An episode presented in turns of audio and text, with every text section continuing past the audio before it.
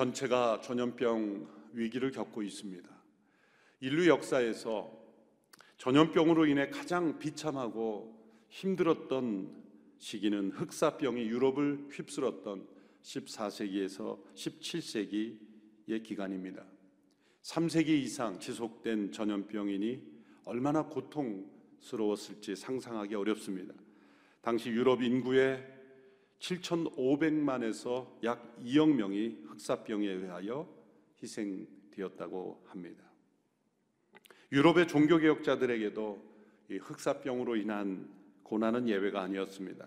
최근 장로회 신학대학에서 역사 신학을 가리키는 박경수 교수님께서 흑사병에 대한 종교개혁자들의 태도라는 아주 훌륭한 아티클을 쓰셨는데 그중 중요한 내용을 먼저 말씀드리고자 합니다.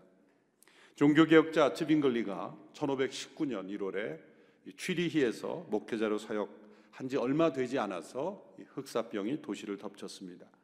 당시 그 흑사병으로 인하여 취리 인구 7천 명 중에 2천 명 가량이 목숨을 잃었습니다. 츠빙글리도 자녀를 그때 잃었습니다. 그는 매일 병자들을 돌보다가 자신도 병에 걸려 알아눕게 되었습니다. 두 달 동안 극심한 고통을 겪은 후 기적적으로 회복되었습니다. 당시 그가 고통 속에서 쓴 시는 그가 하나님을 얼마나 의지했는지를 잘 보여줍니다. 그의 시입니다. 주님, 나를 도우소서. 나의 힘, 나의 반석이시여. 문 밖에서는 죽음이 문 두드리는 소리. 나를 위해 못 박히신 당신의 손을 높이 들어서 죽음을 정복하시고 나를 구원하소서. 그러나 당신의 음성이 내 생애의 한낮인 지금이라도 내 영혼을 부르신다면 나는 순종하겠나이다.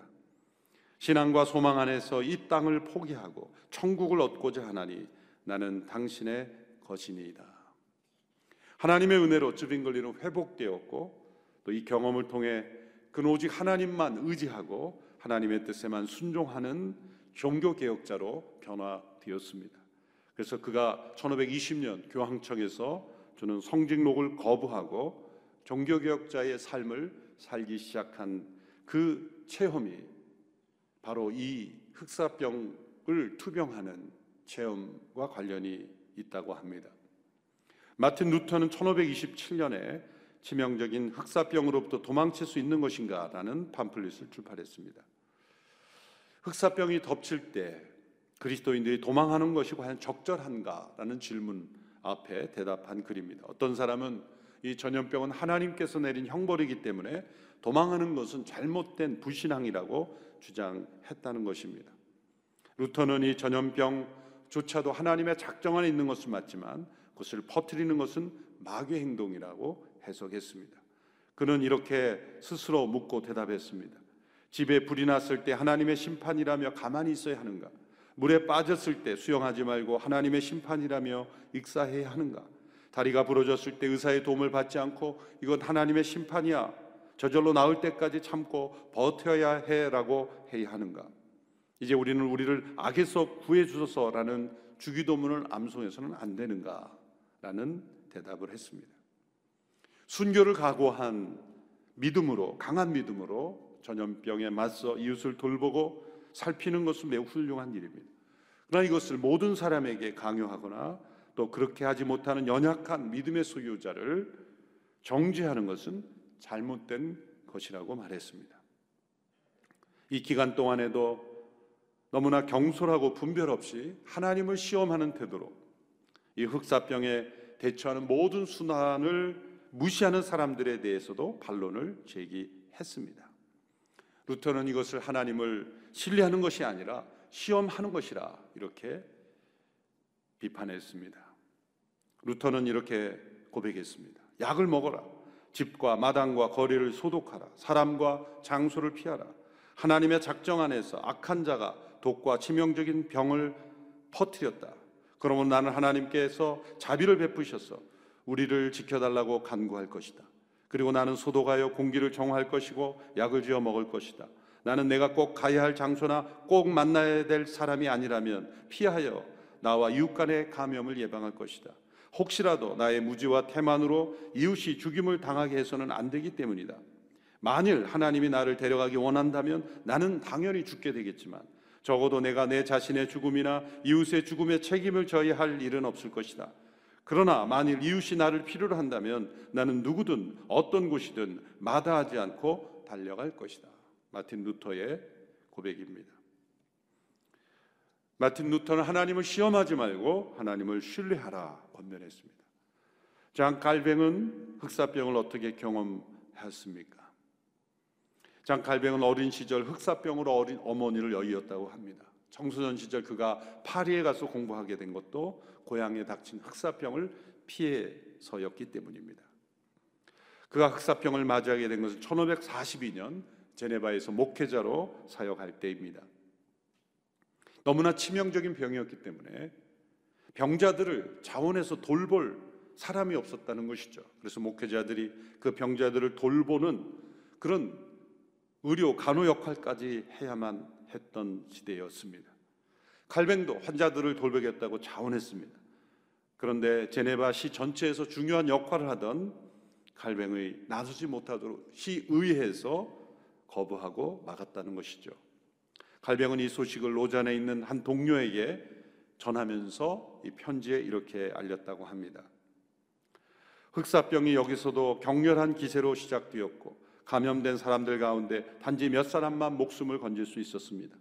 우리 동료 가운데 피에르 블랑시에가 이들을 돌보겠다고 자원하였고 모두는 잠자코 이를 받아들였습니다. 만일 그에게 무슨 일이라도 생긴다면 내가 그 위험을 감수해야 할지 모른다는 생각에 두려웠습니다.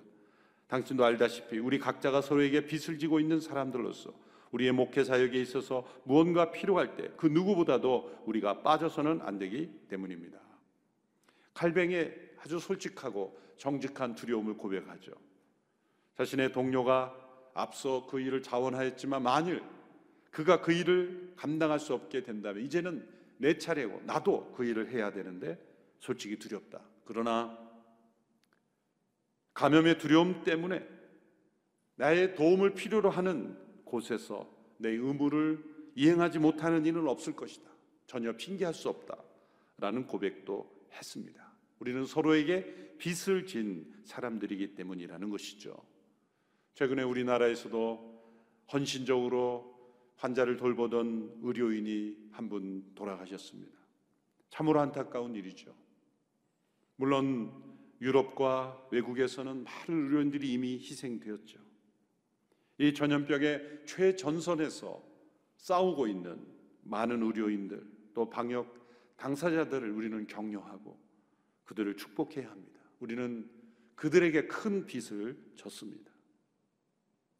종교개혁 시대에 3세기에 걸친 이 흑사병과 싸웠던 믿음의 사람들, 그들은 때로 희생을 겪기도 하고 때로는 기적적인 치유를 경험하기도 했습니다. 믿음이 없어 희생된 것도 아니고 또 믿음이 남달라서 치유를 경험한 것도 아닙니다. 그것은 오직 하나님의 은혜와 섭리일 뿐입니다. 때로 어떤 사람은 강한 믿음으로 환자를 돌보기도 하고 때로는 지혜로운 믿음으로 안전하게 대처하기도 했습니다. 이 모든 것이 다 하나님의 은혜를 따라 하나님의 섭리 가운데 또 우리에게 주어진 최선을 다하는 그런 태도의 모습을 보였다는 거죠. 서로가 서로를 정죄할 일도 아닙니다. 때로 어떤 교회에서는 소수가 모여서 안전수칙을 잘 지키고 예배를 지속하는 교회도 있습니다.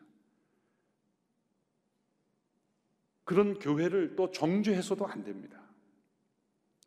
일부 한두 교회 또 신천지로 인하여 감염이 확산되긴 했지만 전체적으로 볼 때는 교회가 감염을 확산하는 주 통로는 아닙니다. 이로 인해서 우리가 서로와 서로를 정죄하는 일이 없이 또 온라인으로 드리던 또 함께 예배당에서 안전수칙을 지키며 예배를 드리든 서로 우리가 격려하며 하나 되어 이 전염병의 시험과 싸워야 할 때라고 생각을 합니다.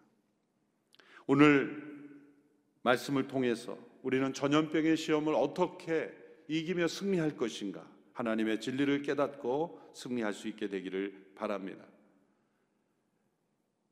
예수님께서 광야의 시험을 받으신 내용입니다. 시험이라는 단어 헬라어 πειρασμός라는 단어는 훨씬 더 폭넓은 단어입니다. 그것은 외부부터 주어지는 외부로부터 주어지는 공격이라는 뜻을 포함하기 때문입니다. 그래서 단지 예수님을 테스트하는 정도가 아니라 예수님을 공격한 것입니다. 예수님을 출생부터 죽이려 했던 사단이 예수님께서 세례를 받으시고 성령으로 충만함을 받아 이제 공생애를 시작하는 그 시점에서 예수님을 공격하였던 것입니다. 전 세계적으로 일어나고 있는 이 전염병 사태를 어떻게 해석할 것인가?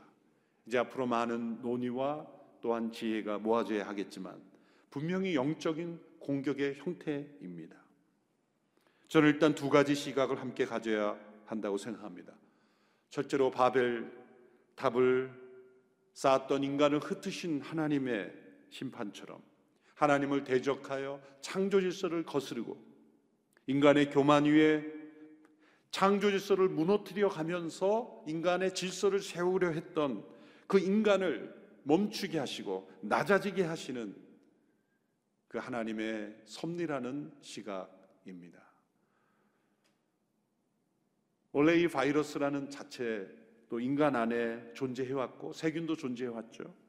오늘의 신문에 이은일 장로님께서 아주 좋은 글을 써 주셨습니다. 오늘의 신문을 참조하셔서 읽으시기를 바랍니다. 창조 질서를 무너뜨릴 때 원래 정상적으로 기능해야 하는 모든 것들이 다 잘못됨으로 우리 인간을 망가뜨리는 것이죠. 인간이 자초한 것입니다. 또한 이것을 틈타서 하나님의 작정과 허용하심 가운데 악한 자, 곧 사단의 영적인 공격이 이루어진 것입니다. 중국 우한에서 시작된 이 전염병이 전 세계로 왜 확산됐습니까? 전 세계가 이를 생활권으로 들어섰기 때문입니다. 전 세계가 이를 생활권으로 됨으로써 이루어진 선교의 중요한 영향은 복음이 온 세상에 전파되는 일이 급속도로 확장되고 있었습니다. 특별히 신흥 기독교 국가들에게서 많은 선교사가 파송되었고 또 중국에서도 많은 선교사들이 파송되고 있었습니다. 이 바이러스의 발생지인 중국 우한은 중국 정부가 교회를 탄압하는 주요 타겟이 되었던 지역입니다. 교회가 가장 왕성하게 활발하게 일어나고 있던 지역에서 이 바이러스가 생겨나고 그것이 탄압 지역이 될 뿐만 아니라 또한 그로 인해서 국가마다 국경이 차단되고 경제가 무너지고 동시에 선교적 활동도 중단되고 있습니다. 분명 심각한 영적인 공격입니다. 그러나 복음을 전파하는 일은 막을 수 없습니다. 이제 미디어를 통해서 복음이 온 세상에 증거되는 일은 더 확장될 것입니다. 악한 자는 복음이 전해지는 일을 가로 막으려고 하겠지만 또 다른 성령의 역사, 복음의 역사로 이제 미디어를 통해서 위성 방송을 통해서 인터넷을 통해서 온라인을 통해서 복음이 더 강하게 역사될 줄을 믿고 우리는 함께 기도해야 합니다. 이 전염병을 대하는 태도는 우리가 이 시험을 어떻게 대하는가를 보여줍니다. 우리 뉴스에 보시면 물자가 매우 풍부한 선진국에서도 생활 필수품을 사재기를 하고 또 마스크 한두 장 때문에 서로 치고받고 싸우는 이런 모습들 이게 무엇입니까? 악한 자의 공격 앞에서 무너지는 모습이요 또한 악을 행하게 되는 이 시험에 지고 있는 것입니다. 우리가 이 시험의 때에 영적으로 깨어 있지 못하면 악으로 공격하는 이 사단에게 속아 악을 행하며 패배하게 되는 거죠. 이런 모습들을 보면서 악한 자의 공격의 중요한 특징을 알게 됩니다. 악한 자의 공격은 언제나 악으로 악으로 공격할 뿐만 아니라 악을 행하도록 시험하는 것으로 이루어집니다. 악으로 우리를 공격할 뿐만 아니라 악을 행하게 만든다는 거죠. 전쟁이 되면 사람들이 얼마나 악해지고 독해집니까? 이처럼 이 전염병의 위기에서 우리 스스로가 이기적이 되고 그리고 악을 행하는 일, 이웃을 사랑하지 아니하고 자기 중심적으로 되고 다른 사람에게 감명을 일으키는 행동을 하는 것 다 이게 잘못된 행동이죠. 우리가 어떻게 이 위기의 때를 대처해야 될 것인가? 세상이 어두울 때 또 두려움에 사로잡혀 있을 때 교회가 교회 될 수 있는 기회이요 또한 교회를 필요로 하는 때입니다. 그래서 부활절 이후에 50일간 우리가 공감 소비 운동을 하는 것은 그것입니다. 단순히 소비를 하자는 게 아니라 가장 취약한 계층에 필요한 내용들을 파악하는 것입니다.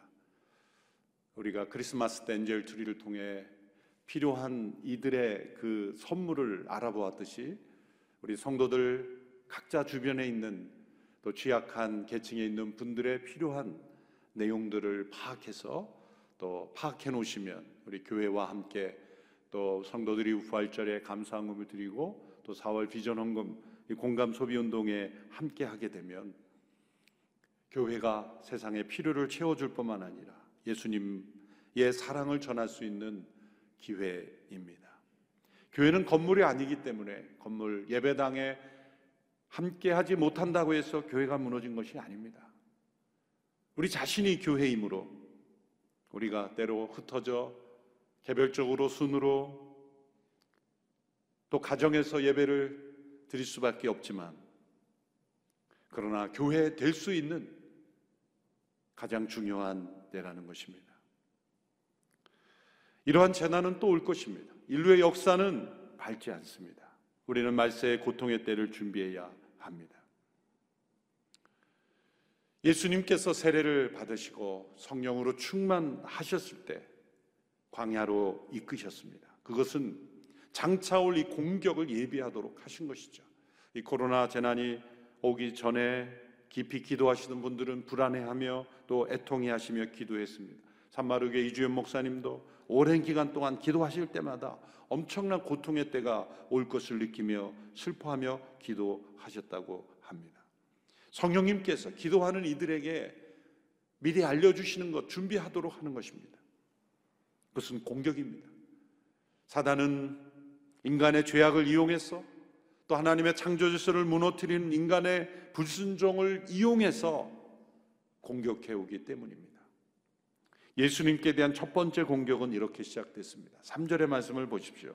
시험하는 자가 예수께 다가와 말했습니다. 당신이 하나님의 아들이라면 이 돌들에게 빵이 되라고 해 보십시오. 겉으로 보아서는 공격이 아니라 조언처럼 보입니다. 문제에 대한 해결책을 제시해 주는 것처럼 보입니다. 그러나 그의 목적은 언제나 무너뜨리는 것입니다. 돌을 떡으로 만들라고 제안했습니다. 이것은 단순한 기적을 일으키려는 의미가 아닙니다. 당신이 하나님의 아들이라면 이렇게 굶주릴 이유가 없지 않느냐라는 것입니다. 신이면 신답게 행 존재하라는 것입니다. 인간은 고통을 피할 수 없지만 당신은 고통을 피할 수 있지 않은가라는 것입니다. 사단의 말처럼 예수님께서는 배고픔을 스스로 해결하실 능력이 있으셨습니다. 그럴 자유도 있으셨습니다. 그런데 왜 예수님께서는 자신 안에 있는 이 능력을 행사하지 않으셨는가? 그것은 그분의 능력은 자신을 돌보는 데 쓰는 능력이 아니라 그분을 보내신 아버지의 뜻을 행하는 데 쓰여지는 능력이기 때문입니다. 돌을 떡으로 만드는 것, 그것은 아버지를 의지하며 하나님의 손에서 나오는 돌보심에서 스스로 벗어나는 일이기 때문입니다. 더 중요한 것은 아버지께서 말씀으로 지으신 것을 다른 것으로 짓지 아니하시는 것으로 바꾸지 않으셨다는 것입니다. 돌을 떡으로 변화시키는 것. 그것은 하나님이 지으신 것을 본래 의도가 아닌 것으로 바꾸는 것. 하나님의 말씀으로 지어진 것을 바꾸려 하는 것을 예수님은 거부하셨다는 것입니다. 여기선 사단이 돌을 떡으로 만들라고 했지만 그렇다고 오늘 이 시대에 우리가 돌을 뭐 가루로 만들어서 건축하는 데 쓰면 안 된다. 그런 뜻이 아닙니다. 하나님의 창조의 질서, 말씀으로 창조하신 것을 바꾸는 것은 악이라는 것이죠. 남자와 여자로 말씀으로 창조된 것을 남자를 여자로 여자로 남자로 그럴 수 없다는 것입니다. 오늘 이 시대에 이런 바이러스가 창궐한 이유도 하나님의 창조 질서 바꿔서는 안 되는 것 말씀을 지키지 않았기 때문에 인류의 위기가 온 것입니다. 인간의 욕심을 채우기 위해서 이 지구에 살도록 하나님께서 창조하신 우리를 또 다른 위성으로 어떻게든 가서 우리 스스로의 유토피아를 만들어 해보려는 것, 또 인간을 복제하려고 하는 것, 하나님의 말씀으로 생육하고 번성하면 될 일을 복제하려고 합니다. 이 모든 것들이 다 말씀으로 세상을 창조하신 하나님의 창조 질서를 무너뜨리려는 것이죠. 돌을 떡으로 만들라는 것, 이 뒤에 숨겨 있는 무서운 사단의 음모는 하나님의 창조 질서를 무너뜨려 보라는 것입니다. 예수님은 매우 심각한 배고픔의 상태였을지라도 돌을 돌로 만드신 하나님의 말씀을 지키신 것입니다. 4절의 말씀입니다. 예수님께 대답하셨습니다. 성경에 기록됐다. 사람이 빵으로만 사는 것이 아니라 하나님의 입으로 나오는 모든 말씀으로 산다. 예수님은 광야 생활로부터 대답을 끌어내셨습니다. 신명기 8장 2절에서 3절 개정 번역으로 읽어보겠습니다. 내 하나님 여호와께서 이 40년 동안에 너로 광야의 길을 걷게 하신 것을 기억하라. 이는 너를 낮추시며 너를 시험하사 내 마음이 어떠한지 그 명령을 지키는지 아니 지키는지 알려 하심이라. 너를 낮추시며 너로 줄이게 하시며 또 너도 알지 못하며 내 열조도 알지 못했던 만나를 내게 먹이신 것은 사람이 떡으로만 사는 것이 아니요 여호와의 입으로 나오는 모든 말씀으로 사는 줄을 너로 알게 하려 하심이니라. 예수님께서는 진정한 생명은 하나님의 말씀을 지켜는 데 있다고 말씀하셨습니다. 하나님의 아들이신 예수님께서는 이 말씀하신 것을 바꾸는 것이 고 죽음이다. 하나님의 말씀을 지키는 것이 고 생명이다. 라고 말씀하시는 겁니다. 이 순간 돌을 떡으로 바꾸지 않으면 어떻게 예수님께서 배고픔을 이길 수 있습니까? 광야에서처럼 하나님께서 내려주신 만나가 있을 수 있다는 거예요. 만일 만나가 내려지지 않으면 차라리 굶주려 죽기를 선택하겠다는 거죠. 이 전염병의 시험을 이기는 길은 무엇입니까? 떡 말고도 살아갈 수 있는 또 다른 길이 있다는 것을 깨닫는 것입니다. 그것은 곧 하나님의 말씀입니다. 사람들이 하나님의 말씀을 떠나 떡으로만 살려고 할 때 살아있다고 말하지만 실상은 죽은 것이며 또한 죽기 시작한 것입니다. 떡으로만 살 것이 아니요. 떡이 필요 없다는 게 아닙니다. 떡으로만 살 것이 아니요. 하나님의 말씀으로 사는 것입니다. 우리의 생명은 하나님의 말씀을 지킬 때 보존되는 것입니다. 이러한 전염병 일기는 하나님의 말씀을 지키지 않아서 생긴 것입니다. 그래서 하루빨리 하나님의 창조 질서로 회복하고 되돌아가야 합니다. 예수님은 이렇게 대답하신 겁니다. 나는 떡에서 나오는 생명이 없이도 살 수 있다. 그러나 아버지의 말씀에서 나오는 생명이 없으면 나는 정령 죽고 마는 것이다. 이 간염병의 시험을 인하여 우리가 진정 산다는 것이 무엇인지를 생각하게 됩니다. 우리가 진정 사는 것은 유일하고 참되신 말씀. 그 말씀은 무엇입니까? 곧 예수 그리스도 그분입니다. 말씀이 육신이 되어 오신 그분이 예수님이시기 때문에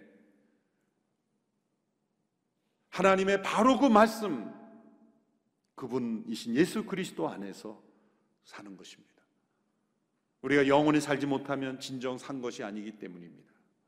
우리가 이 땅에서 병에 걸릴 수도 있고 또한 남들보다 더 오래 살 수도 있습니다. 그러나 예수 그리스도 안에서 영원한 생명이 없다면 그건 진정 사는 것이 아닙니다.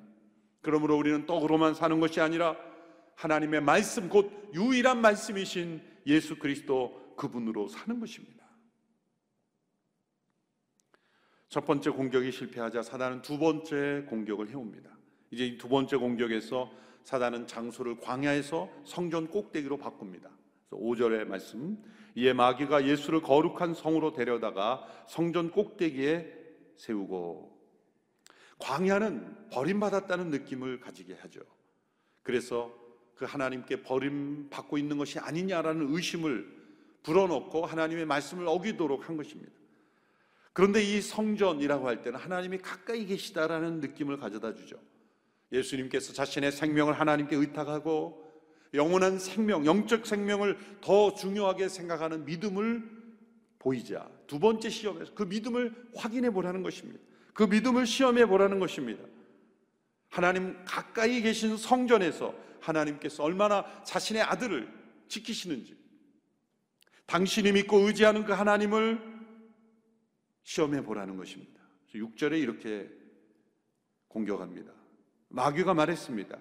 당신이 하나님의 아들이라면 뛰어내려 보시오. 성경에 기록돼서 하나님이 너를 위해 천사들에게 명령하실 것이다.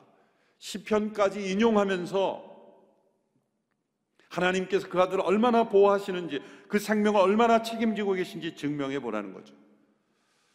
이것은 예수님의 믿음을 위험한 믿음으로 변제시키는 것입니다.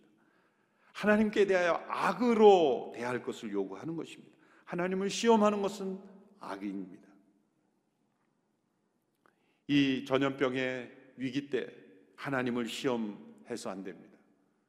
나는 하나님의 자녀니 안전수칙도 필요 없고 지키지 않아도 하나님이 지켜주실 것이다. 하나님을 신뢰하는 것이 아니라 시험하는 겁니다. 마틴 루터가 말했던 것처럼 하나님을 신뢰하지 않고 시험하는 것.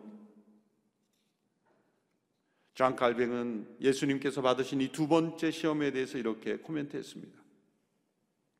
사탄은 예수님이 불필요하게 위험한 상황에 자신을 노출시켜서 어리석고 헛된 확신을 갖도록 해서 자신이 갖고 있는 능력의 의미를 왜곡하도록 권했던 것이다. 하나님께 대하여 위험스러운 태도로 자신의 신성을 시험하도록 유도한 것이다. 예수님께서는 만약 하나님께서 말씀하시기를 성전 꼭대기에서 뛰어내리라 그러시면 뛰어내리셨을 겁니다. 그러나 예수님은 하나님의 말씀보다 앞서가지 않으셨습니다.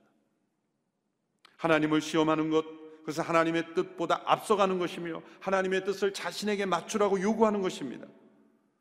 그러나 하나님을 신뢰한다는 것은 온전히 하나님의 뜻에만 머물며 하나님의 말씀에 따라서만 움직이는 것입니다. 믿음이란 무엇입니까? 하나님의 뜻을 알면 아는 만큼 행하는 것입니다.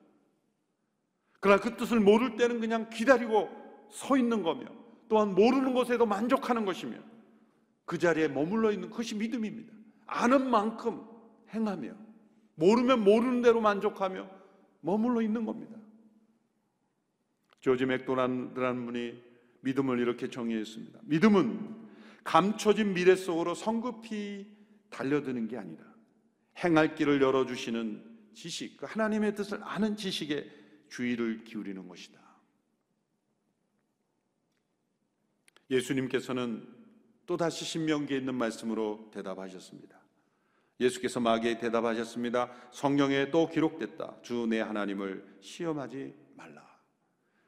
믿음이란 우리가 하나님을 시험하는 것이 아니라 하나님은 우리를 시험하는 것입니다. 하나님을 우리의 종으로 만드는 것이 아니라 우리가 하나님의 종이 되는 것입니다.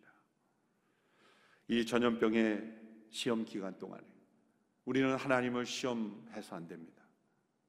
도리어 하나님을 신뢰하는 참된 믿음으로 우리가 나아갈 때 우리는 이길 수 있습니다. 사단은 예수님을 또다시 세 번째 시험으로 공격합니다. 또다시 장소를 옮깁니다. 세 번째 시험 장소는 높은 산입니다. 처음엔 광야에서, 두 번째는 성전 꼭대기에서, 세 번째 높은 산이죠. 그래서 이 시험을 광야의 시험이라 이렇게 부르는 것은 잘못된 명칭이죠. 장소가 세 번 바뀌었기 때문이죠. 예수님께서 사단에게 힘없이 따라다닌다고 생각할 필요가 없습니다. 사단에게는 이 장소가 중요합니다. 그러나 예수님 장소가 중요하지 않습니다. 약하기 때문에 끌려다닌 것이 아니라 강하시기 때문에 그 장소에 개의치 않으신 거죠. 두 번째 시험까지 실패하자 사단이 조급해졌다는 것을 알 수 있습니다. 왜냐하면 사단의 말에 치밀한 전략이 없어졌습니다. 세 번째 시험을 보십시오. 8절, 9절. 그러자 마귀는 다시 아주 높은 산꼭대기로 예수를 데리고 가 세상 모든 나라와 그 영광을 보여주었습니다. 그리고 마귀가 말했습니다. 당신이 만약 내게 엎드려 경배하면 이 모든 것을 당신에게 주겠소. 자신에게 엎드려 절하면 모든 것을 주겠다고 말합니다. 이 사단의 소원은 한순간이라도 하나님이 되어보는 것입니다. 한 번만 자신에게 엎드려 절하면 모든 것을 주겠다는 것입니다. 천사였던 그가 천사직을 포기하고 사단이 된 이유는 자신이 경배를 받을 수 없는 위치이기 때문이죠. 하나님만 경배하도록 지음받은 이가 자신이 경배를 받고자 하니 타락한 것입니다. 그러나 이것은 철저한 거짓의 속임수이죠. 너무나 분명한 거짓이죠. 사단이 모든 영광, 모든 세상의 권세를 줄 수 있습니까? 그는 세상의 온전한 통치자가 아닙니다. 사단이 세상을 통치하는 것은 불순종하는 이들, 죄를 범하는 이들, 하나님을 배역하는 이들, 창조 질서를 거스는 이들을 통해서만 세상을 다스릴 수 있을 뿐입니다. 예수님은 이미 그 아버지의 영광 가운데 순종하심으로 모든 세상의 권세를 부여받으신 분이에요. 하늘과 땅과 모든 권세를 내게 주셨으니 이미 예수님의 것인데 누가 누구에게 준다는 말입니까? 사단은 높은 산에 올라 자신의 왕국을 꿈꾸는 존재였습니다. 그러나 예수님은 높은 산에 올라 하나님의 나라와 왕국을 꿈꾸었습니다. 사람이 높은 곳에 세워보면 그 사람의 본질이 나옵니다. 자기의 왕국을 꿈꾸는 사람과 하나님의 왕국을 꿈꾸는 사람으로 나누어집니다. 그래서 가끔 우리가 높은 산에 오를 필요가 있습니다. 높은 산에 오르면 자신의 왕국을 꿈꾸는 자신의 모습인가? 아니면 높은 산에 올라 높고 위대하신 하나님의 영광을 경배하고 찬양하는 존재인가? 그것이 드러나기 때문입니다. 오르지 말아야 될 위치에 합당하지 않은 사람이 오를 때 얼마나 큰 문제가 많이 생깁니까? 자신의 왕국을 꿈꾸는 이들은 하나님께 경배하지 않기 때문입니다. 예수님께 세 번째 공격을 어떻게 물리치셨습니까? 10절의 말씀 우리 한 목소리로 함께 읽어보겠습니다. 시작. 예수께서 마귀에게 말씀하셨습니다. 사탄아 내게서 물러가라. 성경에 기록됐다. 주내 하나님께 경배하고 오직 그분만을 섬기라. 이것이 예수님의 시험을 이기신 말씀이었습니다. 이 전염병의 시험에서 우리가 어떻게 이기겠습니까? 오직 하나님만을 경배하겠습니다. 오직 하나님만을 섬기겠습니다. 올해 온누리교회 표현 온 마음 다해 하나님만 사랑하고 온 마음 다해 하나님만 경배하겠습니다. 왜 이 말씀이 중요합니까? 이 전염병이 지금 무너뜨리고 있는 것들을 살펴보십시오. 물론 희생되는 생명들도 있습니다만 이 전염병을 통해 무너지는 것은 인간이 신처럼 떠받들어온 것들이었습니다. 곳곳에 내전이 지금 다 휴전됐죠. 그리고 인간들이 뿜어낸 수많은 먼지들이 지금 중단되었죠. 여행과 여가로 자신의 인생을 자랑했던 사람들이 여행을 할 수가 없죠. 우리가 똑같이 다 연약한 존재임을 깨닫게 하고 있는 거예요. 이 모든 것이 하나님만 경배하는 일을 게을리하고 하나님의 창조를 창조 질서를 무너뜨린 인간이 만들어낸 비극이기에 우리는 다시 오직 하나님만 경배합니다. 그리고 하나님을 시험하지 않고 신뢰하고 그리고 하나님의 말씀을 지키는 일로 돌아갈 때 회복은 빨리 오리라고 믿습니다. 사람이 떡으로만 사는 것이 아니라 하나님의 말씀으로 살 것이라는 말씀을 붙잡을 때 하나님께서 만나도 주시고 떡도 해결해 주실 것입니다. 어떠한 상황이든지 하나님을 시험하지 않고 신뢰하여야 합니다. 인간이 쌓아올린 문명이 멈춰서는 것을 슬퍼하기보다 하나님을 높이고 경배하지 못한 것을 슬퍼하며 오직 하나님만 경배해야 합니다. 그럴 때 우리는 이 전염병의 시험에서 이기게 될 것입니다. 하나님께서 승리하게 해 주실 것입니다. 기도하겠습니다. 이 전염병의 시험 앞에 서 있는 저희들, 우리 자신을 의지하고 우리의 힘과 능력으로 이기려는 것이 아니라 하나님이 주신 능력으로, 하나님의 돌보심으로, 하나님의 공급하시는 지혜로, 하나님만을 경배하는 믿음으로, 하나님을 신뢰하는 믿음으로, 하나님의 말씀을 지키려는 태도로 이 시험을 이기고 하나님께 영광 올리는 저희들이 되게 하여 주옵소서. 예수님의 이름으로 기도하옵나이다. 아멘.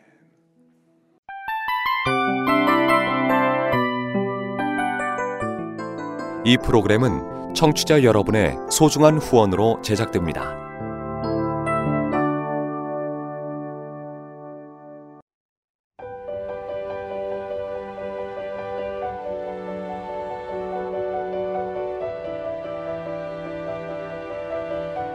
세상에는 수많은 교회들이 있지만 더 깊이 있는 말씀 강해를 찾기 위해 크기로만 교회를 선정하지 않습니다. 보다 좋은 영적 콘텐츠를 더 많이 나누기 위해 방송비를 받지 않습니다. 1년 365일 복음만 전하고 싶어서 우리는 광고를 하지 않습니다. 온누리의 복음을 땅끝까지 CGN TV와 함께 땅끝 선교사가 되주세요.